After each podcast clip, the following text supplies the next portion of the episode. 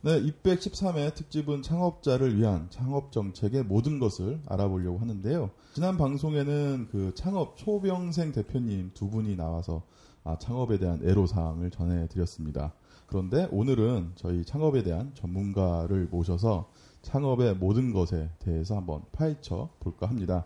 창업과 창업 정책에 대해서 자세히 말씀을 주실 청년 창업가 협회의 김영준 회장님을 소개해 드립니다. 안녕하십니까 회장님? 네, 안녕하세요. 청년 창업가 협회는 그 미래 창조 과학부에서 유일하게 어, 인증을 받은 협회라고 하는데 네, 정확하게 이 협회 하는 일은 어떤 건지 좀 소개 부탁드릴게요. 인증이라고 하지는 않고요. 인가라고 하고요. 인가. 네. 아이고. 저희 또 무식이 받아 무식이 또 여기서 그리고 저희는 창업을 한 그러니까 만 39세 미만의 창업자들이 모여 있는 협회고요. 가장 중요한 거는 각자 서로가 창업을 한 사람들이기 때문에 서로 서로가 약자잖아요. 기존 기업들에 비해서. 그러니까 서로 도와서 시너지를 이루자는 게 가장 큰 취지입니다. 그래서 지금 서로가 서로에게 매출도 만들어내고 그리고 어. 저희 협회가 한 70% 이상이 지식 컨텐츠 분야에 좀 많이 편중되어 있어요. 그러니까 그리고 1인 창조 기업들도 많고 그래서 외부에 뭐 아웃소싱을 준다든지 굳이 이럴 필요가 없이 협회 내부에서 만약에 우리 회사의 개발자가 부족하다. 아니면 우리 회사의 마케팅 능력이 부족하다라고 하면 협회사들끼리 서로 서로 도네이션을 하거나 아니면 매출을 발생시킬 수 있는 그런 이제 긍정적인 효과를 가져오고 있습니다. 그러면은 그런 유사 단체가 또 있을 것 같은데요. 있긴 있을 것 같은데 예. 저희도 저희끼리도 뭔가를 하는 거에 너무 바빠서 예. 다른 데가 뭐가 있는지는 아. 아직까지 잘 모르겠고요. 예. 그리고 제가 알고 있기로는 저희는 개인이 가, 가입을 할 수 있는 협회가 아닙니다. 예. 법인 사업자거나 개인 사업자인 사업체가 있는 그런 법인의 대표 또는 대표성을 가진 사람만 예. 가입을 할 수가 있기 때문에 한 회사에 몇 명씩 가입하고 이, 이건 아니고요. 예. 회사가 가입하는 거여서 제가 알고 있기로는 청년 창업가들이 모여서 이렇게 만든 협회는 저희가 제일 먼저 인가를 받지 않았나 이렇게 생각하고 있습니다. 주변에서는 아직 못 봤거든요. 그뭐 쉽게 얘기하면 그럼 뭐 미래 안철수들이 모인 조직이네요. 좋게 말씀해 주시면 그런 거고요. 나쁘게 말하면은 저희 정부에서 많은 뭐 청년 창업 자금이라든지 아니면 신보 기부에서 자금들을 지원받은 빚쟁이들의 모임이라고 보시면. 예, 그렇군요. 그 오늘 방송은 원래 저희 6월 달에 제 출연에 대한 일정이 논의가 되고 있었는데 오늘에서야 이게 made가 됐어요. 이미 그 회장님도 이미 창업을 하셔서 기업을 이렇게 운영하고 계신데 어떤 기업인지 좀 소개 좀 부탁드립니다. 저희 회사의 회사 명칭은 스윗 트래커고요. 저희 회사 이름에 대해서 굉장히 그 호불호가 많이 갈리더라고요. 제가 이제 어떤 공개적인 석상이나 아니면 대회 같은 데 나가서 상장을 받았을 때 스위스 트래커, 스윗 트랙터. 저희 회사 이름이 제도 좀 어려운가 봐요. 음. 그런데 달콤한 추적이고요. 예. 그리고 택배를 기다리는 사람한테 기다리는 시간 동안 좀 더 즐겁고 두근거림을 선사할 수 있는 그런 서비스를 하는 스마트 택배라는 어플리케이션을 서비스하고 있습니다. 그래서 현재 다운로드는 한 430만 명 정도 되고요. 그리고 실제적으로 매일 220만 명 정도가 저희 앱을 매일 사용하고 있습니다. 그 앱이 내가 주문한 물건이 네. 어디쯤 왔나를 볼 수 있는 거죠. 기존에는 어, 해당 쇼핑몰에 들어가서 왜 컴퓨터로 접속을 해서 그래서 10자리에서 22자리 정도 되는 복잡한 숫자들의 조합인 송- 운송장 번호라는 네. 걸 집어넣어야지 위치를 확인할 수 있었는데 저희 스마트 택배 같은 경우는 자기 전화기에 깔아만 놓으면 예. 택배를 시키고 잊어먹고 있어도 때 되면 자동으로 당신의 택배가 지금 어디까지 가고 있습니다 라고 알려줍니다. 그러면 CJ나 어, 로젠이나 이런 데랑 그럼 따로 또 어떤 정보를 미리 입력을 해야 되나요? 그러면? 저희는 국내 모든 대형 택배사, 저 모든 택배사는 아니고 어, 대형 택배사들이랑은 다 제휴를 맺어서 자동으로 저희가 정보를 받아들이고요. 예. 분소 택배사들이죠. 천일이나 아니면 경동 이런 데는 그쪽에 웹페이지에 가서 저희가 조회를 해와서 어. 자동으로 고객들한테 알려드리고요.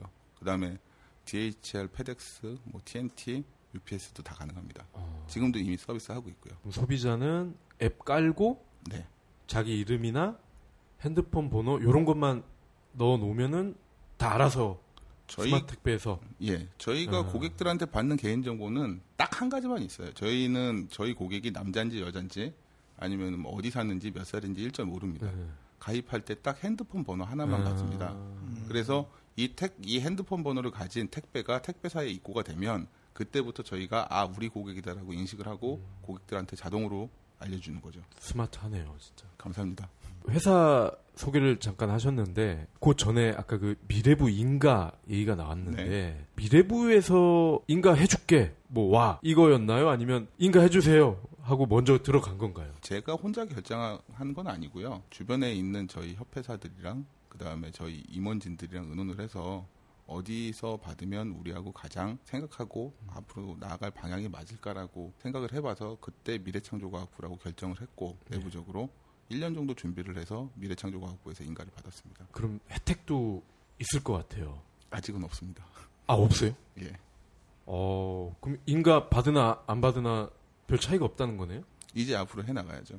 아니 그러면 미래부에서 젊은 사장님들 요 단체에 푼돈이라도 좀 주든가 아니면 이자를 좀 싸게 해주든가 뭐 이런 것도 없나요? 앞으로 만들어 가야 될 거고요. 예. 인가를 받느냐 안 받느냐의 차이는 내가 운전을 이미 할 줄 아는데 면허증이 있냐 없냐의 차이로 보시면 됩니다. 어, 만약에 아무리 운전을 잘하더라도 만약에 면허증이 없으면 불법이잖아요. 저희가 기존에 정부에서 지원을 받는다든지 아니면은 일반 기업체에서 지원을 받을 때 그냥 저희가 단순히 모임을 가지고 있을 때는 지원 자체가 불가능한데 예. 지금은 이미 사단법인이라는 조직을 갖췄기 때문에 받아들일 수 있는 그릇은 구비가 되어 있는 거죠. 그래서 저희가 4월 달에 인가를 받았는데 인가 인가 받 아직 인가증이 따끈따끈해요. 그러니까 앞으로 저희가 해나가야 될 일들이 정말 많을 겁니다. 이 이번 방송이 어차피 이제 창업을 준비 중이시거나 창업한 지 얼마 안 되신 분들에게 좀 도움이 되려고 하는 건데 그러면 지금 막 준비 중인 분들이 네. 그 협회에 가입을 하려면 법인이거나 개인 사업자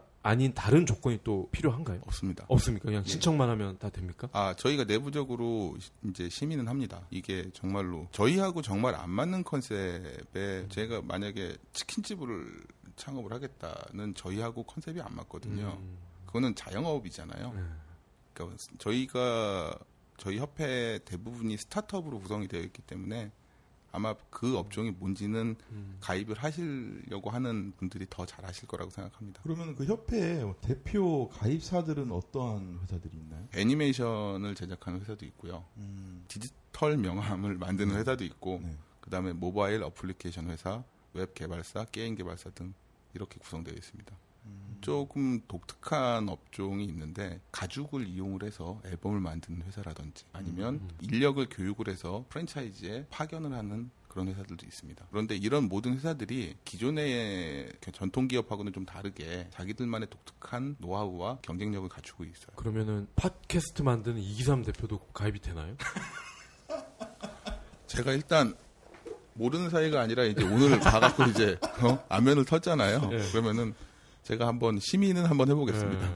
아니 정확하게 많은 분들이 오해를 하세요. 제가 팟캐스트를 요즘 열심히 하다 보니까 음. 팟캐스팅 뭐 전문 회사냐 음. 아니면 뭐 방송국을 차릴 거냐 아니거든요. 저는 그 사업자 등록증에 정확하게 저희 회사의 서비스명을 기재를 해놨습니다. 네, 마케팅 에이전시고요. 음. 네, 오해를 안 해주셨으면 음, 좋을 것 같아요. 아 궁금한 게 연계돼서 궁금한 게 있습니다. 어떻게 보면은 우격다짐으로 이 podcasting을 만든 저희 컨텐츠 자체가 이 정부에서 말하는 지식 기반 서비스가 될 수 있을 것 같은데, 네, 네 이러한 업종의 그 창업자들은 받아주시나요? 물론입니다. 아 그러면 이런 업종은 국가에서 예. 창업 지원 같은 것들은 어떤 것들을 받을 수 있어요? 혹시 만 39세가 넘으셨나요, 대표님께서? 아 저 79년생입니다. 아 대단히 죄송하지만 저보다 연배신 줄 알았고. 제가 말하는데 굉장히 조심스러웠거든요. 아니에요. 예. 예, 여튼 예, 머리- 예, 내로 물론. 돌아와서 예, 예. 본의 아니게 제가 디스를 하게 됐는데 뭐 만 39세 미만이면 가능하고요. 자기가 이 업종을 선택을 하고 이 업종을 가지고 창업을 해서 충분한 경쟁력을 가지고 있다 그러면 요즘에는 정부에서 창업에 대해서 굉장히 많은 지원을 하거든요. 대표적인 케이스로 중소기업진흥공단, 그 신용보증기금, 기술보증기금, 그 다음에 서울신용보증재단 서부터 시작해서 각종 지자체들이 많이 지원을 하고 있습니다. 음, 그래서 창업을 하고 정부 지원을 받는 거에는 큰 허들은 없어요. 정말로 말도 안 되는 내가 모텔을 하나 설립을 해서 어, 첨단 시설을 갖추겠다. 이거는 청년 창업에서 제외됩니다. 아 그래요? 제가 보기엔 확실합니다. 그건. 아 그러면은 어지간하면은 신청을 하면 다 수혜를 볼 수 있다. 수혜라고 얘기를 하면 그거는 제가 되게 싫어하는 말 중에 하나인데 눈먼 돈, 정부 돈, 눈먼 돈 이런 마인드로 접근을 한다고 하면 정말 뭐를 해줘도만 양산하는 음. 거고요. 내가 정말 창업을 해서 뭔가 한번 내가 이루고자 하는 꿈을 한번 이뤄보겠다는 그런 깊은 어, 굳은 다짐이 없으면 아 내가 제가 너무 교과서적으로 얘기하나요? 네. 그러면 좀 수위를 갖다 바꿔볼까요? 네, 아 좋죠. 저희가 네. 원하는 게 그런 거는. 네. 제가 청년창업가 협회 회장이긴 한데 대학생 창업을 그리 장려하는 편은 아니에요. 제가 저한테 많은 대학생들이 물어봐요. 제가 가끔 뭐 해커톤 같은 데 가서도 강의를 아, 하는데 네. 그런 열정이나 네. 패기는 굉장히 좋습니다. 기존 기성세대들보다 훨씬 좋은데 음. 분명히 사업을 해서 창업을 해서 성공하려 그러면 어느 정도 경험이나 연륜이 음. 충분히 뒷받침이 돼야 된다고 생각을 하거든요. 네네. 만약에 정말 내가 대학생 창업을 해서 음. 꼭 이거 아니면 안 된다라는 음. 그런 결심이 있지 않은 한, 음. 야, 씨, 요즘에 취업도 안 음. 되는데, 너도 나도 창업한다는 나 창업이나 한번 해볼까? 음. 아마 100번 창업하면 100번 망할 겁니다.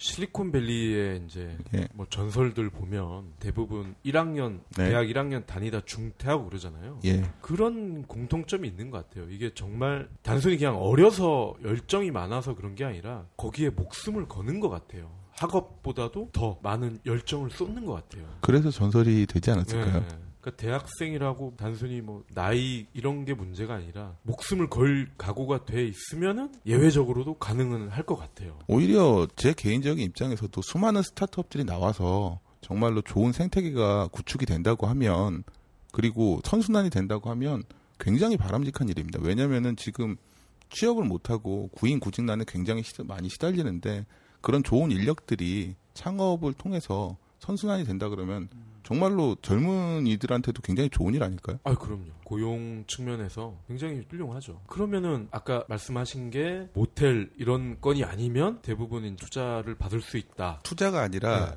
최초에 받는 경우는 투자의 케이스는 거의 없고요. 예. 융자입니다. 대신에 융자. 저리의 융자죠. 그리고 은행에 가면 내가 이런 이런 이런 사업을 할 건데 저를 돈을 빌려주세요라고 하면 빌리기 힘들잖아요. 예. 그런데 대신에 청년 창업 자금을 지원을 하는 단체에 가거나 아니면 예. 기관에 가면 아직까지 만들어지지 않은 아이템도 아이디어만 보고도 한 5천만 원에서 1억까지는 아주 아. 저리로 융자를 해줍니다. 그러니까 이제 그게 기존의 그 은행하고 다른 거고 이걸 지원 수혜라고 하기에는 조금 그래서 갚아야 될 돈이거든요, 네. 분명히. 그러면은 돈을 빌려주는 사람 입장에서는 네. 담보라도 좀 어떻게 좀 잡아야 될 텐데 이거는 지금 담보도 마땅한 게 없는 거잖아요. 그렇죠. 그럼 이런 뭐 손실이 나거나 돈을 떼먹고 도망을 가거나 예. 이러면 어떻게 되나요? 세금으로 충당합니다. 그럼 어떤 법적인 그런 문제는 어떻게 해결이 되는 건가요? 일단 신용 불량자가 되겠죠. 음. 갚아야 돼 상환해야 될 돈을 상환을 하지 않는다 그러면은 신용 불량자가 될 겁니다 분명히. 그 부분까지는 저도 아직 안 망해봐서 모르겠는데 정확히는 잘 모르겠는데 제기할 수 있는 프로그램도 갖춰져 있는 걸로 제가 알고 있습니다. 네. 그리고 합리적으로 정말 최선을 다해서 노력을 했는데 만약에 사업에 실패했다 는 걸 증명해낼 수만 있다면 일부 금액도 탕감해 주는 걸로 알고 있습니다. 아. 그 제가 말씀드린 건 중소기업진흥공단에 있는 프로그램입니다. 근데 좀 그, 애매하네요. 그 최선을 다해서 사업을 이어가기 위해서 노력을 했다라는 걸 어떻게 증명을 할 수가 있죠?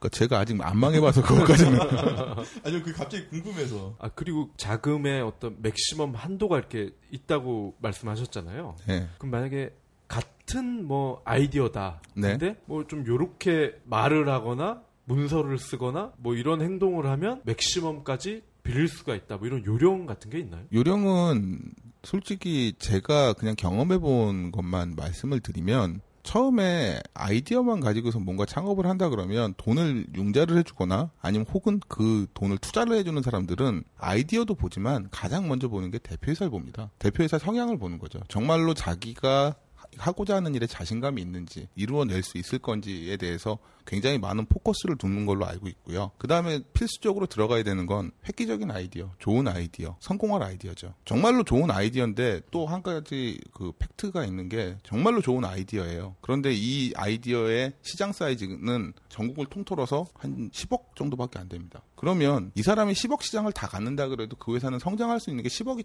max, 맥시멈이잖아요. 대부분 그렇게 할 때 우리나라의 시장 규모는 얼마인데 그 중에 나는 얼마를 할 수 있고 최대 우리 회사는 얼마나 성장할 거야라는 비전이 확실하게 서 있어야 되겠죠. 대부분 돈을 주는 입장에서는 그런 걸 많이 봅니다. 그럼 대표 성향을 파악을 하려면 네. 술도 좀 먹어보고 그래야 되잖아요, 사실은. 예. 현실에서도 그렇게 하나요? 실제적으로 네. 최초의 그 정부 자금이나 정책 자금이 융자가 나갈 때는 예. 그런 경우는 거의 없고요. 예. 대신에 VC라고 하죠. 창투사에서 투자를 할 때는 그런 경우가 왕왕 있습니다. 음, 그 대표자의 성향을 정확하게 판단을 하기 위해서 술자리를 갖는다든지 음. 아니면 정말로 오랜 시간들을 얘기를 한다든지 이런 기간들이 있습니다. 그래서 보통 투자는 한 달, 두달 내에 결정되는 경우는 거의 힘들고요. 짧게는 뭐 석 달, 6개월, 뭐 1년까지 끄는 경우도 봤습니다. 그러면 중소기업청 요런 데 이제 투자를 아 저 융자를 받기 전에 네. 대표이사였던 말투나 네. 행동이나 온 맵, 맵시 이런 것도 좀 중요하겠네요. 전혀 영향을 안 끼친다고는 못하겠죠. 그리고 아무리 자기가 아이템이 뛰어나도 음, 음. 주변 사람들한테 어필할 수 없으면 네. 정말로 좋은 아이템이 있어도 마케팅을 잘 못하면 실패하잖아요. 자기가 갖고 있는 아이디어, 자기가 갖고 있는 생각, 자기가 하고자 하는 아이템을 얼마나 포- 잘 포장을 해서 파냐도 굉장히 중요한 팩트입니다. 중소기업청 이런 데는 거기 계시는 분들은 공무원들이잖아요. 중소기업청은 직접적으로 융자를 안 하고요. 네. 중소기업진흥공단에서 융자를 합니다. 공단도 약간 공기업 맞습니다. 어. 그러니까 정책 자금인 거죠. 그러면 뭐 저의 편견일 수는 있는데 네. 아무래도 공기업이다 보면 네. 좀 책임 소재나 이런 게 예. 명확하지 않을 것 같거든요. 만약 돈을 이쪽 군에 빌려줬는데 네. 뭐 A라는 사람은 뭐 수익률이 어떻고 B는 어떤데 뭐 C라는 사람은 수익률이 마이너스였다. 근데 보직 변경할 시기가 됐어. 네. 뭐 이런 문제들. 아, 그거는 굉장히 그 내부에서 근무하지 않는 바, 않는 이상 쉽게 알 수 없는 일들인데 흔히들 또 그렇게 생각할 수 있겠죠. 예. 왜냐면은 계속 순환보직이니까 예, 공기업 같은 경우는. 근데 중소기업진흥공단 어떻게 하다 보니까 제가 중소기업진흥공단 홍보대사가 됐는데 중소기업진흥공단은 좀 독특한 시스템이 있어요. 멘토 시스템이라는 게 있거든요. 예. 그래서 외부의 사기업에서 근무를 하던 전문 멘토들을 영입을 해서 최초에 이제 융자를 하고 그 회사를 갖다가 멘토링을 계속 지속적으로 1년 동안 해줍니다. 예. 그래서 실패하는 요인들을 다는 못 제거하겠지만 최대한 제거할 수 있는 만큼 제거를 하거든요.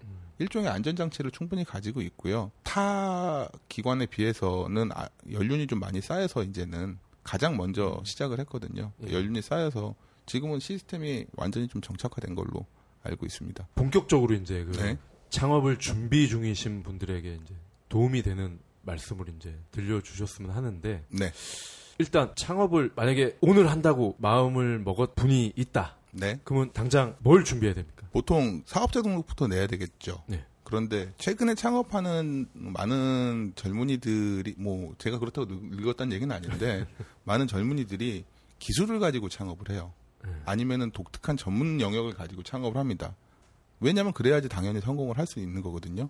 그런데 그 분들이 한- 꼭 생각을 하셔야 될 게 기술이나 아니면 독특한 아이템이 자기가 대표이사가 돼서 그 사업을 진행을 할 때는 전체를 사업의 영역을 전체를 100으로 본다 그러면 한 30% 40%밖에 안 됩니다. 나머지는 영업력, 마케팅, 그 다음에 관리 능력, 재무 회계, 그리고 기타 등등등등 많은 서- 페이퍼워크들이 있고 사업을 시작하려고 그러면 사업자 등록증부터 내야 되잖아요. 예. 이걸 어떻게 내, 내야 되나 다 모르시지 않습니까? 처음에는. 업종과 업태를 구분하는 것부터 시- 고민이 시작되죠. 네. 네. 그리고 이건 아무 세무서에 가야 되나 아니면 꼭 음. 그 거주지 세무서에 가야 되나 이것도 음. 고민을 하게 되고요. 그렇게 부수적으로 알아야 될 일들이 굉장히 많아요. 그래서 오늘 창업을 한- 해야 된다라고 하면 저는 충분히 그 이전에 준비 기간이 있어야 음. 된다고 생각을 합니다. 제가 지난주에 코엑스를 갔는데 청년 창업 박람회를 하더라고요. 근데 거기서 팸플렛 하나가 눈에 띄는 게 있어서 봤는데 온라인으로 법인 만드는 법 그게 있더라고요. 그래서 보니까 법무사인가 세무사인가 원래 법인을 만들 때 대행을 네, 법무사 사무소에서 합니다. 네, 맡기는데 온라인으로 하면 그걸 비용을 절감을 할 수가 있어서 어 10만 원에서 40만 원에 할 수가 있다는 거예요. 법인 네. 설립을. 사업자 등록이나 법인 설립할 때 아, 이런 건 미리 알고 있으면 편하다. 이런 거 있으면 좀 간단하게 소개해 주시죠. 그냥 법무사한테 맡기는 게 제일 좋습니다. 저도 그렇게 했고요. 예. 대신에 사- 충분한 사전 준비를 해야 되고 그리고 비용 같은 경우는 자본금에 따라서 법무사 비용이 틀려지거든요. 네. 왜냐하면 자본금이 많으면 많을수록 내야 될 세금이 많아요. 네. 그렇기 때문에 뭐 법무사 쪽에서 가져가는 돈은 그 전체의 뭐한 10% 15% 정도밖에 안 되고 대부분은 다 세금으로 나가기 때문에 그런 부분은 충분히 생각을 하고 진행을 하면 될 것 같고요. 그리고 자기가 충분히 스터디를 해야 된다고 저는 생각을 해요. 온라인이 됐던 오프라인이 됐던 그런데 제가 좀 고지식한 마인드를 갖고 있어서 그런지 모르겠지만 제가 직장 생활을 할 때 신입 사원들이 들어오면은 신입 사원들한테 항- 항상 하던 얘기가 있어요. 너 돌대라고. 돌? 네 머리 돌대라고. 어. 왜 그랬냐면은 연필로 종이에다가 쓰면은 지우거나 찢어지면 없어지지만 머리가 돌이어서 정으로 새겨넣으면 절대로 안 잊어먹는다고. 우리 군대에서 배운 거 쉽게 안 잊어먹잖아요.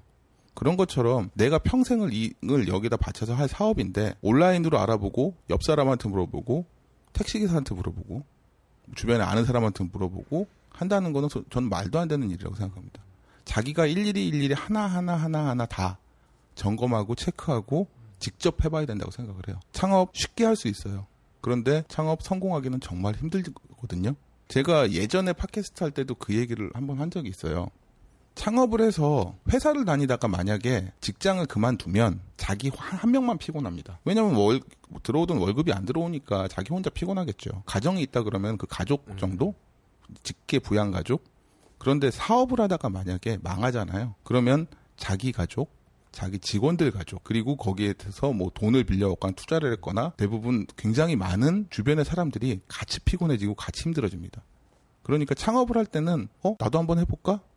이거는 전혀, 절대 아닌 것 같아요. 그리고 굉장히 제가 해보니까 쉽지가 않아요. 밥 먹을 때도 생각해야 되고, 자기 전에 누워서도 생각해야 되고, 자다가도 벌떡해고, 화장실에 앉아서 생각하고 그걸 다 견딜 수 있어야지만 전 창업해야 된다고 생각을 하거든요. 그 텔레비전이 사람들 많이 버려놓는 게 젊은 창업자가 어, 포르쉐 쫙 끌고 가면서 멋진 아가씨들한테 어, 막 이런 거 막 나오잖아요. 그쵸, 그쵸. 그 텔레비니까 그렇습니다. 드라마니까 그렇고. 근데 이게 한때는 그게 하나는 실장님이었어요 캐릭터가. 네. 지금은 청년 창업가로 바뀌었어. 대, 대표님 차가 포르쉐라는 소문이 있던데. 아, 저 걸어 다닙니다. 여기 올 때 버스 타고 왔습니다. 7613번. 어, 아니 땀을 땀을 뻘뻘 흘리시면서 오셔가지고 어. 깜짝 놀랐어요. 어. 음. 아직 이제 방금 어렵다 네. 강조하셨는데 아 그러면 개인적으로 그동안 창업해 오신 이후로 네. 어려웠던 순간들을 좀 한번 소개를 좀 해주시죠. 뭐 한국의 어떤 비즈니스 환경도 좋고 대부분 제일 힘든 게 창업을 했을 때 너도 나도 창업 지원은 한 지원한다 그러는 데는 되게 많아요. 예. 아까도 말씀드렸지만 정부 단체라든지 아니면 지자체 그리고 대기업에서도 뭐 incubating 시스템이 있어서 지원을 하겠다라고 하는데 실제적으로 사업을 영위하면서 가장 자금이 많이 필요할 때는 최초 창업할 때가 아니라 이 기술을 갖다 완성하는 그 기간 동안이거든요. 네. 그런데 이미 그 기간에는 돈이 다 소진이 돼요. 우리나라가 되게 안타깝게도 아예 첫 번째 첫 걸음을 내딜, 내딜 때, 그러니까 처음에 태어나게는 해줘요. 음. 나, 나는 줘요. 음. 음. 그런데 영 유아들을 갖다가 그 보육을 하는 시스템들이 있어야 되잖아요. 그게 굉장히 부실합니다. 거기서 일단 쫙 다 나놓고 음. 거기서 잘 혼자서 뒤집고 기어 나오는 애들, 어 얘는 될 것 같아. 그런 기업에만 투자를 해요. 정말로 돈이 필요할 때 돈을 못 받는 게 우리나라에서 가장 안타까운 점입니다. 그 사자가 그러잖아요. 사자가 네. 애- 애미 사자가 새끼 놓으면은 그 절벽에 이렇게 딱 이렇게 하고 기어 오른 애들만 키운다고 그러던데 딱그 짝이네. 그리고 이제 그런 그 기술을 개발하는 기간 동안 자금을 조달하기에 되게 유용한 게 아까는 그것만 말씀드렸잖아요. 정부에서 융자. 그런데 중소기업 청은 R&D 자금을 갖고 있습니다. 기술 개발화 자금을. 네. 이건 안 갚아도 되는 돈이에요. 예, 예. 또 기존 기업들이랑 경쟁을 을 막기 위해서 창업 분야에만 특화된 자금이 있습니다. 그래서 최대 제가 한 2억 원까지 되는 걸로 알고 있거든요. 그런데 여기에 굉장히 큰 허들이 숨어 있습니다. 여러 가지 조건들이 있어요. 뭐 개인적 신용 불량이 되면 안 되겠고 뭐 이런 그 결격 사유들이 쭉 있잖아요. 그런데 거기에 떡하니 어떤 결격 사유가 있냐면 부채 비율이 1000%가 넘는 회사는 아, 아예 신- 신청을 못 하게 돼 있어요. 아, 하지 말라는 거네요. 근데 이게 어떻게 해서 만들어진 그 법안인지는 모르겠는데 제도인지는 모르겠는데 물론 부채 비율이 1000%가 넘으면 이 회사가 굉장히 부실하구나라고 판단할 수 있는 판단 기준은 되겠죠. 예. 음, 근데 요즘에는 자본금 100만 원으로도 창업하는 사람들이 있거든요. 자기 월급 200만 원씩 해서 10달만 가져가면 2천만 원입니다. 음. 네. 자본금 100만 원이면 이미 다 자본 잠식이에요. 예. 음, 맞아요. 이게 기존에 있던 제조업에는 맞을 수도 있어요. 제조업이 부채 비율이 1000%가 넘는다 그러면 그 공장은 정말 로 그렇죠. 심각한 네. 상태거든요. 그런데 지금 현실에서 창업하는 업종에는 안 맞는 거예요. 음, 그래서 제가 여러 군데에다가 이거를 갖다가 제안을 했어요. 그리고 올 초에 저희 회사가 각종 대회에서도 상도 많이 받았고 2012년에는 해외로 나갈 유망한 앱을 선발하는 데서도 최우수상도 받았었고 그랬었거든요. 상도 많이 받았고 뭐 투자기업 선발대회 나가서도 다 노미네이트 되고 그런데 저희가 아직까지도 흑자 전환한 지가 얼마 안 돼요. 예. 음, 흑자 전환은 하기까지 2년이 넘게 걸렸거든요. 거기에는 굉장히 많은 자금들이 들어갔겠죠. 저 같은 경우는 굉장히 운이 좋은 케이스였어요. 음, 여기저기서 많은 도움을 주셨기 때문에. 그런데 그럼에도 불구하고 부채 비율이 1000%가 넘었습니다. 대외적으로 봤을 때는 중소기업청에서 주무관이 나와서 그 체크리스트를 갖고 체크했을 때 다른 평점은 다 굉장히 우수한 평점을 받았는데 부채 비율 1000%가 딱 걸려가지고서는 예. 신청을 못했어요. 근데 저는 굉장히 상황이 나은 편이라고 생각을 하거든요. 음. 뭐 자본금도 기존 청년 창업 기업에 비해서는 꽤 많은 편이고 그런데도 불구하고 이 상황인데 그러면은 다 거의 다 못한다는 얘기밖에 안 나오는 거거든요. 예. 음, 딱 한 가지 어드밴티지가 있는 게 창업 2년 미만 기업은 안 본다예요. 2년 미만 기업은 안 보고 2년 이상 기업은 부채 비율을 본다는데 기술이 보통 기술이 완성되고 성장해 나가고 새로, 새롭게 성장해 나가려 그러면 2년까지 버티기도 힘- 힘들지만 2년이 넘어가면 그때 정말로 돈이 굉장히 많이 필요합니다. 중소기업청에서 바꿔주신다고 하긴 하더라고요. 어. 마지막은 아. 훈훈하게. 예. 그러니까 이- 듣고 보니까 법이 진짜 현실을 못 따라가는 경우가 많은데 음. 지금 그 법도 그 중에 하나네요.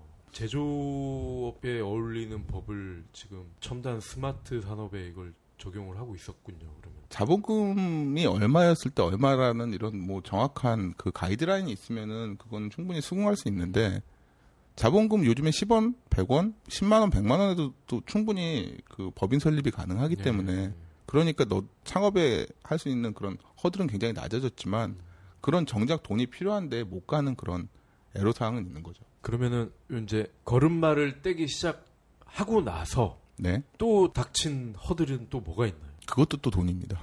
또 돈인가요? 예. 네. 인력 수급이나 아니면 기술 개발에 애로 사항이 있다. 또 엄밀히 따지면 급여를 많이 주면 인력 수급, 좋은 인력 수급할 수 있습니다. 보통 스타트업 기업에 좋은 인력들이 못 가는 가장 큰 이유가 고용 불안 때문에 그렇거든요. 그러니까 스타트업이 쓸 수 있는 가장 큰 무기는 무기는 스탁 옵션밖에 없어요. 스탁 옵션을 받아준다 하면 스타트업 좋은 인력을 그걸 이렇게 영입을 해서 수혈을 할 수 있는데 그게 아닌 바에는 뭐 기존의 기성 기업들만 그, 음, 급여를 줄 수가 있는 형편도 아니고 복지가 좋은 것도 아니고 정말 열악하잖아요. 그러면서 또 아까 얘기 나온 게 돈이거든요. 자금이에요. 그러면은 이제 걸음마를 뗐다 그러면 투자를 받아야 되겠죠. 근데 주변에 있는 그 제 주변에 있는 사람들한테도 제가 항상 얘기를 하는데 되게 안타까운 게 통장에 돈 똑 떨어지면 그때부터 투자 받아야지 하고 돌아다닙니다. 음, 음, 굉장히 안 좋은 조건으로 투자를 받- 받게 되거나 투자를 못 받고 회사가 문을 닫아요 그러면 음, 내가 돈이 없는 거를 상대 그 투자사에서 알잖아요. 그렇죠. 그럼 굉장히 안 좋은 조건으로 deal을 할 거잖아요. 음, 미리 내가 고정 비용이 얼마 나 가고 기술 개발을 하는데 돈이 얼마가 들어서 음, 뭐 cash flow라 그러죠. 음. cash flow를 짜보고 최소한 6개월 이후에 내가 자금이 필요하겠다라고 하면 6개월 이전부터 준비를 해서 투자를 받을 준비를 해야 됩니다. 돈은 필요하면 미리 빌려라. 그렇죠. 어. 뭐한 가지 편법도 있는데 마이너스 통장 같은 경우도 미리미리 개설을 해놓는 게 좋아요. 통장에 돈이 있을 때. 음, 정말로 급할 때 뭔가 딱 하려고 그러는데 국세나 아니면 지방세가 체납이 됐다. 네. 그럼 아무것도 못해요. 그렇죠. 예. 제가 투자를 받았을 때 처음으로 중소기업 진흥공단에서 청년 창업 전용 작업을 받은 사람 중에서 최초 1번으로 중소기업진흥공단에서 투자를 받았습니다. 예. 근데 그 전에 저는 한 제가 생각을 잘못한 게 4개월 정도 있으면은 회사의 자금이 바닥이 날 것 같아요. 근데 이미 그때는 한참 저희 추가 서비스를 개발을 하고 있는 와중이었거든요. 그런데 내가 돈이 없다 그러면 주변에서 저는 얘기를 들었어요. 돈이 없다 그러면 굉장히 투자사들이랑 안 좋은 조건으로 딜을 해야 된다는 얘기를 들어서 저는 돈이 없다는 티를 안 냈습니다. 얼마 필요한데 그럼 지금 당장은 필요 없는데 제가 투자 같은 걸 한 번도 받아본 적이 없어서 여기 분위기가 어떤지 알아보러 왔습니다. 이런 식으로 얘기를 했어요. 음, 대신에 제 주거래 은행의 지점장님을 찾아갔어요. 제가 지금도 굉장히 감사하게 생각하는 지점장님인데 어디 은행이죠? 기업은행입니다. 네. 전에 이제 기업은행 마포 중앙지점의 네. 지점장님이셨다가 네. 아주 젊은 여성 지점장님이셨는데 음, 지금은 방해동 지점으로 가셨어요. 아쉽게 결별을. 네. 저한테 큰 도움을 주신 게 제가 지점장실에 가서 저희 서비스에 대해서 한 시간 정도 얘기를 했습니다. 예. 다짜고짜 뵙고 싶다고 예- 가서 그래서 제가 6개월 정도 이- 이후에 투자를 받아야 될 건데 그때까지 버틸 자금이 7천만 원이 모질랍니다. 저는 만약에 가서 돈이 없다고 얘기하면 안 좋은 조건으로 투자를 받을 수밖에 없을 것 같은데 지금 저한테 신용으로 7천만 원만 빌려주시면 제가 투자를 받으면 즉시 갚겠습니다. 이렇게 얘기를 했어요. 그랬더니 다음 날 저희 회사에 찾아오셨더라고요. 지점장님이. 네. 야, 그때는 사무실 한 12평짜리 되게 조그만 사무실 하나밖에 못 쓰고 있었는데 거기서도 또 한, 한 시간 넘게 저희 서비스에 대해서 앞으로 어떻게 될 거라는 걸 설명을 했어요. 그래서 지점장님이 마이너스 그 통장을 2천만 원짜리를 만들어 주시고 신용으로 5천만 원을 빌려 주셨습니다. 그 나중에 알게 된 얘기인데 그런 정도의 큰 금액을 신용으로 지점장 권한으로 빌려줬다가 문제가 생기면 예. 지점장이 그거에 대해서 책임을 일부 져야 된다 그러더라고요. 근데 그거를 돼요. 그거를 책임을 져주셔서 여러 투자사에서 투자 결정을 받고 최종적으로 중소기업진흥공단에서 회사 가치를 60억으로 인정받고 그리고 투자를 받았었습니다. 아, 그 지점장님도 굉장하시네요. 굉장히 감사하게 생각합니다. 어, 지금 말씀을 들어보니까 인건비, 네. 임금 문제가 굉장히 어려울 것 같아요. 제가 좀 말씀을 들으면서 아 내가 창업을 하면 직원들 월급을 얼마나 줘야 될까 하니까 좀 공감이 되는 부분인데 네. 진짜 그래요. 좋은 인재를 쓰자니 돈을 많이 줘야 되고 네. 그만한 돈은 없고 근데 또 CEO 입장에서 돈을 많이 주고 싶고 좋은 복지를 주고 싶고 이거를 현실과 이상 사이에서 어떻게 밸런스를 맞춰야 되나요? 정말로 친하면 나중에 해줄게라고 꼬셔갖고 데리고 오는 방법이 있고요. 그게 아니면 정부에서 주는 돈 말고 정말 안전한 돈이 있습니다. 아빠론이라고 예 아버지한테 밀려오면 되거든요. 그 명절 때 음. 그 설날하고 추석 때만 좀 피곤한 돈 언제 갚을래라고 그 눈치를 주시겠죠. 아빠론 그게 아니라 그러면은 아까도 얘기 말씀드렸지만 가장 큰 무기는 스탁 옵션이고요. 또 한 가지는 같은 꿈을 꾸는 겁니다. 같은 꿈. 같이 우리 회사 키워서 같이 꿈을 이루자. 굉장히 이상적인 네. 얘기인 것 같은데 네. 젊으니까 할 수 있다고 생각을 해요. 기성세대들한테는 절대로 안 먹히는, 안 먹히는 얘기죠. 그리고 지금 많은 회사들이 시- 실제적으로 그렇게 하고 있습니다. 꿈꿀래? 그러면 오케이 하는 청년들이 많이 있나요? 제 주변에는 그렇게 많지는 않았습니다. 그러니까요. 그 예. 아무리 젊은이들이라도 요즘 젊은이들이 약삭 빠르고 또 계산기 잘 두드리고 이러기 때문에 꿈 운운하는 것만 가지고는 좀 어려울 것 같은데. 하고자 하는 일이 꿈이라는 거는 굉장히 포괄적인 얘기들인데 꿈이라는 게 그 직원을 뽑을 때 그 직원이 기술을 보고 아이템을 보겠죠. 아 이게 성공하겠다 안 하겠다라고 판단할 수 있는 충분한 시간은 줘야죠. 음. 그리고 같이 하겠다라고만 하는 거고요. 그러면 처음에 창업하실 때 창업 멤버는 네, 몇 분이서 진행하셨어요? 저는 한 명 있었습니다. 지금도 저희 회사의 핵심 핵심 기술을 담당을 하고 있고요. 네. 그리고 뭐 그 친구한테는 이제는 조금 대우를 해줄 수 있게 되었습니다. 아, 그러면, 그 전에는 같이 고생 많이 했죠. 음, 그럼 지금은 인원이 몇 분이나 같이?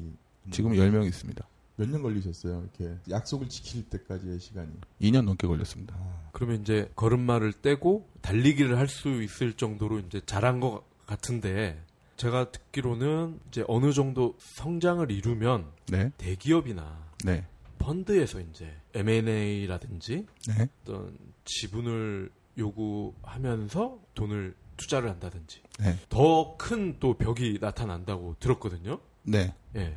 어떻습니까? 다른 업종은 솔직히 잘 모르겠습니다. 그 자금만 수혈이 돼서 가능한 업종이 있을 것 같고요. 저희 같은 서비스는 자금만으로는 해결이 안 되는 서비스거든요. 그 인프라를 구축해 나가는 거기 때문에 저희 같은 경우는 단순히 돈을 주는 투자자들보다는 같이 뭔가 시너지를 낼 수 있는 그러니까 SI 투자라고 하죠. SI 투자자들을 찾고 있었고 지금도 진행 중이고요. 그리고 구체적으로 제가 어디라고는 NDA를 썼기 때문에 말씀 못 드리겠고요. 그런데 어느 정도 성장을 하게 되면 그런 투자자들은 분명히 필요합니다. 저희가 전 아까 초창기에 말씀드렸지만 전 세계에서 택배 시스템이 가장 발달돼 있는 나라가 대한민국이라고 말씀드렸잖아요. 그런데 그걸 돌이켜 보면 미국에 있는, 시- 시스템을 일본이 벤치마킹을 했고 일본 시스템을 저희가 벤치마킹을 했어요. 그런데 저희는 다- 어, 나라가 작기 때문에 그 저비용 고효율을 낼 수 있는 시스템으로 만들었고 만드는 거고 중국이 지금 저희 나라의 시스템, 그다음에 동남아가 저희 나라 시스템을 벤치마킹하고 있습니다. 예. 전 세계의 택배 시스템은 대동소이예요. 그러면은 가장 택배가 발달된 우리나라에서 성공한 서비스면 전 세계 어디 가도 또 성공을 할 수 있을 거라고 저는 생각을 했는데 해외로 나가기 위한 장벽들이 너무 많아요. 음. 택배라는 그런 독특한 것도 있지만 기존의 모바일 같은 경우는 그 나라에 해당 나- 국가에 publishing만 하면 되는데 저희는 해당 택배사하고 직접 연동을 해야 되거든요. API 연동이 돼야 되기 때문에 직접 그 나라에 가야 된다든지 그다음에 그 나라에 맞게 또 그 뭐야 localizing을 분명히 해야 된다든지 이런 애로 사항이 있는데 이런 것들을 저희 회사 힘으로는 도저히 할 수가 없거든요. 이제는 저희보다 미리 나가 있는 선, 선발주자들이나 아니면 대기업들이랑 같이 제휴를 맺어서 해야 된다고 생각합니다. 예전에는 대기업이 우리 아이템을 뺏어가지 않을까 이렇게 걱정 되게 네. 많이 했어요. 많이 했는데 오히려 다른 업종보다 모바일은 굉장히 공평한 것 같아요. 버티칼이 분명히 탁탁탁 나눠져 있기 때문에 그 버티칼에서 충분히 한 하나의 영역만 차지하고 있다면 생존할 수 있는 가능성은 옛날부터 굉장히 많이 높아졌고요. 그리고 기존에 있는 서비스하고 융합, 융복합을 하게 되면 시너지가 날 수 있는 확률도 많기 때문에 저는 대기업이랑 같이 제휴하는 거는 절대 나쁘다고 생각을 하지 않습니다. 할 수만 있으면 정말 좋겠죠. 대기업한테 뺏기지만 않을 자신 있다면. 그러니까 대부분의 이제 기술을 가지고 이제 창업을 하신 분들의 고민이 항상 딜레마예요. 대기업의 딜레마. 네. 예. 자기의 핵심 기술 하나로 창업을 했는데 대기업한테 스폰을 받- 아, 스폰이라는 표현은 아니죠. 예, 대기업과의 뭔가를 받고 하면 그 결국은 자기네 기술을 쏠랑 뺏기고 자기는 탈탈 털리지는 않을까. 네. 이게 또 딜레마거든요. 근데 방금 말씀하신 것처럼 안 뺏길 자신이 있다면 네. 예, 충분히 좋은 컨디션으로 예, 일을 할 수가 있다라고 말씀 주셨는데 안 뺏기는 그 자신감은 어떻게 준비를 하신 건가요? 저희 같은 경우는 고객 수가 말을 해주는 거죠. 음, 그러니까 그. 그 모바일이 제가 아까 굉장히 공평하다고 얘기를 한게 카카오톡이 통신 3사랑 싸워서 이겼습니다. 그래서 그 모바일 생태계는 선수 필승 승자 독식 구조거든요. 예. 그러니까 만약에 자기가 승자 독식 구조까지만 만들었다라고 하면 그때는 자신감이 생길 수 있겠죠. 좀 약간 영화 같은 얘기긴 한데 네. 벤처였던 회사가 자라서 멋진 회사가 되면 창업자라고 해야 되나요? 공, 네. 공동 창업자들 예. 그 주요 핵심 멤버들 네. 간에 또 이제 다툼이나 예. 분란이 또 일어나는 걸 많이 봤어요. 그러면 어떻게 됩니까? 분사도 많이 하고 뭐 그러잖아요. 예. 대표님은 어떻게 친하게 지내고 계시나요? 거기까지 안 가서 저는 잘 아, 모르겠는데요. 예. 아직도 거기까지 가려면 굉장히 멀었겠죠. 뭐 10명 있는데 분사를 해갖고 뭐 3명씩 나눠갖고 회사 3개 만들 것도 아니고 거기까지는 솔직히 잘 모르겠는데 분명히 그런 문제는 생길 거예요. 네. 생길 거고 어느 순간에선가 외국의 기업들을 보면 전문 경영인이 따로 있고 네. 창업자들은 다 뒤로 물러나 있잖아요. 네. 그게 창업을 해서 기술을 가지고 해서 회사를 성장시킬 수 있는 거는 한계가 있어요. 이제 조직이 커지고 그다음에 하는 일이 많아지면 분명히 전문 영역이라는 게 있거든요. 비전문가가 전문가의 영역에 들어가서 일하는 것처럼 바보 같은 일은 없습니다. 그러니까 그때가 되면 분명히 전문가들이 해야 돼요. 전문가의 영역은 CFO도 생겨야 되고 네. COO도 생겨야 되고 CTO도 생겨야 되는 거고요. 그 회사가 커진다 그러면 전문 경영 CEO도 생겨야 되겠죠. 혹시 뭐 머릿속으로 생각은 안 해보셨어요? 지금 열 분이 계시다고 했는데 천명이 됐어. 이 분들 중에 누구 누구와 만약에 틀어지면 난 어떻게 해야 되나? 거기까지는 생각을 안 해봤고요. 여태까지는 하, 빨리 적자만 면했으면 좋겠다. 네, 네. 월말 돼서 정말로 한 1일부터 한 10일까지는 기분 좋게 술 먹거든요. 10일이 넘어가면 조금 마음이 불편해지기 시작해요. 네. 월말이 다가오면 한숨만 나옵니다. 언제 이거 좀 벗어나 볼까? 그 걱정만 계속했기 때문에 음. 이제 겨우 그 걱정을 조금 덜었는데 이제 막 기다가 간신, 간신히 두 발 딛고 섰는데 서로 암투, 뭐 이전 투구 음. 이런 것까지 생각해 볼 겨를은 없었고요. 그런 걸 미연에 방지하기 위해서 우리 직원들 참잘 먹입니다, 제가. 예. 제가 직원들한테 항상 얘기를 하는 게 우리가 구글이랑 싸워서 이길 수 있는 건 아무것도 없다. 좋아, 구글보다 잘 먹자. 아유 국을 잘 먹는데. 아, 그러니까 그거보다 잘 먹자. 그게 음. 내가 해줄 수 있는 최대한 복지다. 어. 아뭘뭘 뭘 드시나요? 먹고 싶은 대로 다 먹으라고 합니다. 어. 저희는 회사에서 새끼 다 사주고요. 예. 그리고 가격 제한도 없습니다. 콘네드 호텔 뷔페도 괜찮나요? 호텔 뷔페도 가본 적이 있었던 음. 것 같아요. 내가 없을 때. 어. 내가 외근 나갔을 때는 가봤던 적이 있었던 것 같아요. 그 음. 점심 식대가 무지막지하게 한번 나온 적이 있어서 IFC 몰에 그 예. 콘네드 호텔 있잖아요. 예, 거기 제스트란 뷔페가 있는데 예. 아주 괜찮습니다. 거기. 제가 가서 먹어봤는데 별로 맛 없던데요. 이런 식으로 얘기해야지 저희 직원들이 안 가죠. 가보면서 맛없다 그러. 그러면은 CEO들은 그런 고민을 또 하게 될 것 같아요.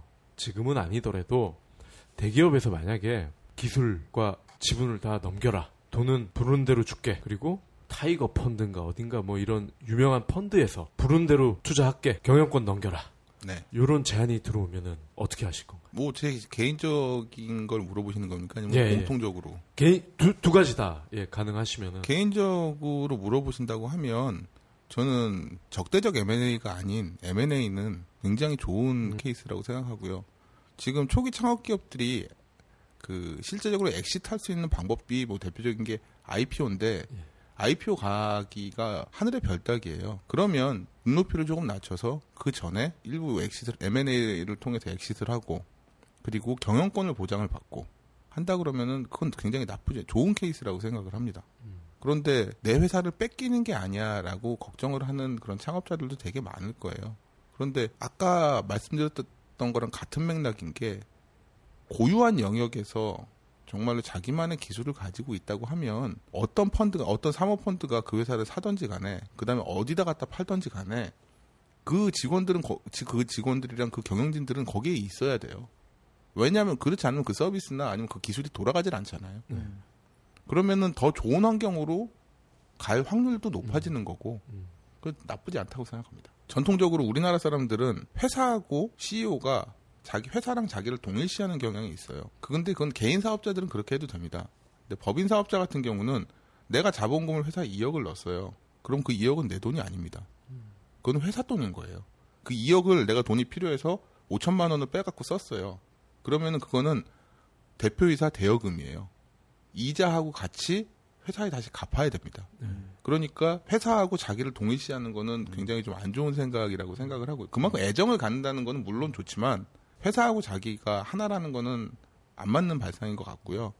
M- 긍정적으로 M&A가 가능하다고 하면 정말로 그건 좋은 기회라고 생각합니다. 자본금은 내 돈이 아니다. 최태원 아저씨가 좀 새겨들어. 기술이 확실한 기술이 있으면 창업을 해, 해도 좋다라고 하셨는데 제 주위에 그런 확실한 기술은 가진 사람이 많지는 않은데 뭐 삼성, LG 나름 괜찮은 회사를 다니곤 있는데 기술도 없으면서 창업을 하고 싶어 하는 사람들은 굉장히 많거든요. 막연히 그냥 네. 이런 사람이 굉장히 많아요. 근데 회사는 큰 자기가 죄를 짓지 않는 한은 정년 보장도 가능할 그런 인재들인데 창업을 하고 싶어 하는 사람이 많거든요. 기술도 네. 없는데. 그럼 이런 사람들은 어떻게 해야 되나요? 그건 본인에게 네. 맡겨야 되지 않겠습니까? 대부분 자기가 안 가진 거에 대한 동경이 있잖아요. 그런 동경의 연장선이라고 보시면 될 것 같고요. 창업을 하겠다라고 하는 게 자의에 의한 창업이 창업이 있고 타의에 의한 창업이 있습니다. 그러니까 지금 말씀하신 대로 답답한 조직에서 벗어나서 네. 내가 정말 내 능력을 마음껏 펼쳐보겠다는 자의에 의한 창업이고 회사에서 잘렸거나 명퇴를 당했어요. 뭐를 해도 먹고는 살아야 되는데 다시 재취업은 힘들 것 같고 그래서 창업을 하는 경우가 이제 타이에 의한 창업이겠죠. 어떻게 창업하냐도 좀 다르겠지만 궁극적으로는 창업이라는 게 다 돈을 벌기 위해서 하는 거잖아요. 예. 아무리 좋게 포장하고 미화해서 꿈을 이루겠다, 뭐 드림스 컴퓨로 뭐 이렇게 포장을 해도 궁극적으로는 돈이잖아요. 자기가 영위하기 위해서 그거를 갖다가 할 수 있는 최선의 방법을 찾는 거라고 생각을 합니다. 그러니까 직장에 있건 아니면 밖에 나오건 간에 자기가 원하는 삶을 살기 위해서 필요한 인컴을 얻을 수 있는 행위들. 아 갑자기 내가 너무 철학적으로 얘기했나요? 그래서 그게 자신이 있다고 하면 네. 이거에서 정말로 자신이 있다고 하면 그거에 대해서 충분한 조사는 이루어져야 될 것이고 그거에 대해서 돌다리도 두들겨보고 건너야 되잖아요. 그게 된다고 하면 뭐 창업해도 나쁘진 않을 것 같습니다. 뭐 같은 맥락인데요. 만약에 창업 전으로 돌아갔다. 네. 그러면은 어떻게 결정이 좀 달라질 수도 있나요? 회사원 그 시절과 창업 직전에 그 상태라면은 어, 저 같은 경우는 예. 제가 다니던 회사가 도산을 했어요. 아, 그 회사가 없어졌습니다. 예, 그 퇴직금도 못 받았어요. 예, 그랬기 때문에 저는 선택의 여지는 없었고요. 예, 기존 그래서 옛날로 다시 돌아가서 안정적으로 직장 생활을 하겠다. 정말로 많으니 그때를 그리워했습니다. 창업을 한 이후에 예, 안정적으로 그냥 월급 따박따박 나올 때. 그런데 지금에 와서는 그때로 다시 돌아가라 그러면 네. 지금은 일이 너무 재밌거든요. 음, 최근에 새로운 서비스도 오픈했는데 매일 밤에 이- 그 고객 저희들 저희 서비스 고객 스마트 택배의 고객들은 충성도가 되게 강해요. 예. 왜냐하면은 택배 앱을 깔아서 매일매일 확인한다고 하- 할 정도면 굉장히 택배를 많이 시키는 사람이잖아요. 네. 그래서 이거 고쳐주세요, 이거 이상해요 이런 식으로 굉장히 많은 메일들이 옵니다. 음, 그래서 좀 그 읽어보는 새로운 서비스를 오픈했는데 굉장히 반응이 좋아서 그거 읽어보는 재미로 음. 네. 살고 있습니다. 아니, 그러니까 일이 재밌다라고 네. 하셨는데 우리처럼 이제 창업을 경험하지 못하는 사람한테는 되게 막연하게 느껴지거든요. 네. 그러니까 창업이 어려운데도 다시 과거로 돌아가도 난 창업을 하겠다라고 네. 할 정도로 매력이 도대체 어떤 거죠? 저는 뭐 한 가지 예를 들자 그러면 소개팅을 나가기 전의 마음이 창업하기 전의 마음일 것 같아요. 네. 소개팅에서 분명히 굉장히 아름다운 여자가 나오고 멋진 여자가 나와서 네. 난 그 여자한테 애프터 신청을 하고 굉장히 잘 되겠지. 네. 소개팅 전엔 항상 그 생각을 하잖아요. 예, 근데 소개팅 하면 어때요? 열에 아홉은 실망하지 않습니까? 예. 창업도 마찬가지입니다. 창업을 해갖고 열에 아홉은 망해요. 음, 뭐 통계적으로 봐서 뭐 5년 창업하고 5년 생존 기업, 뭐 10년 생존 기업, 뭐 15년 살아남는 기업들이 거의 없어요. 다 망해요. 그래도 항상 그 소개팅 하기 전에 마음으로 창업을 하는 것 같고요. 또한 가지는 내가 새로 다시 한번 소개팅 하면은 그땐 정말 참한 여자 나오겠지. 라는 마음으로 한번 망해도 또 창업을 하는 것 같고요. 음, 그런데 소개팅을 나가서 정말 마음에 드는 여자가 나를 좋아해주고 그 여자하고 연애를 시작하고 결혼을 하게 돼요. 성공한 거잖아요. 그때가 되면은 그 소개팅이 좋은 추억으로 남고 재밌어지지 않겠습니까? 자기가 이렇게 하고자 하는 거를 갖다가 계속 진행을 했을 때 내가 원하는 대로 사업이 진행이 돼가고 내가 원하는 서비스가 고객들한테 좋은 반응을 얻을 때 같은 맥락이라고 생각합니다. 그래서 일이 재밌는 겁니다. 자 그러면은 창업을 준비 중인 예비 사장님들 요런 거를 하면 네. 좀 앞으로는 덜 고생할 것 같다. 한번 좀 증시 종목 찝어주듯이 한번 좀 찝어주시죠. 아, 그렇게 찝어서 좋을 것만 있으면 제가 추가적으로 음. 더할 것 같고요. 저는 그 청년 창업가 협회 회장직을 하고 있고 그리고 모바일 기업을 운영을 하고 있지만 모바일을 전공한 사람도 아니고 네. 이 모바일에 대해서 솔직히 잘 몰라요. 저는 네. 모르기 때문에 뭘 찝어주고 뭐 할 그건 없어요. 그래서 뭐 어느 게 좋다 이것도 솔직히 잘 모르겠고요. 네. 그리고 또 모바일 중에서도 저희는 되게 독특한 게 택배잖아요. 음, 택배를 하는 모바일 회사는 거의 없거든요. 그래서 뭘 찝어줘야 되겠다는 제가 감히 할 수 없는 영역인 것 같고요.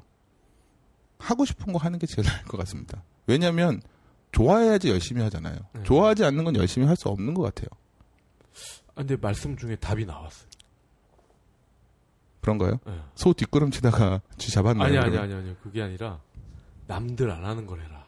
아, 그게 창업 성공의 비결이네. 이 대표도 남들 안 하는 거 하라고. 저는 남들 하는 걸로 창업을 했어요.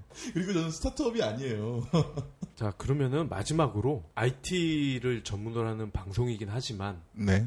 저희가 저희 방송을 듣는 분들은 창업에도 관심이 많다라고 저희 둘은 이렇게 생각을 하고 있어요. 네. 청취자들과 그 예비 창업자들에게 내가 이 말만은 꼭 하려고 준비해 왔는데 왜 안 물어봐? 이런 거 있으면은 한 말씀 해주시죠. 창업을 꿈꾸는 분들한테는 좀 안 맞는 얘기인 것 같고요.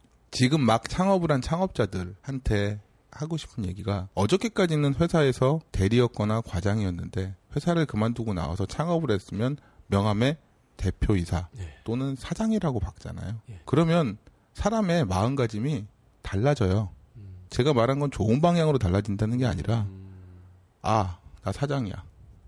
어, 넌 누가 나한테 뭐라 그러는 사람 없어. 내가 하고 싶은 대로 내 꿈을 이뤄갈 거야.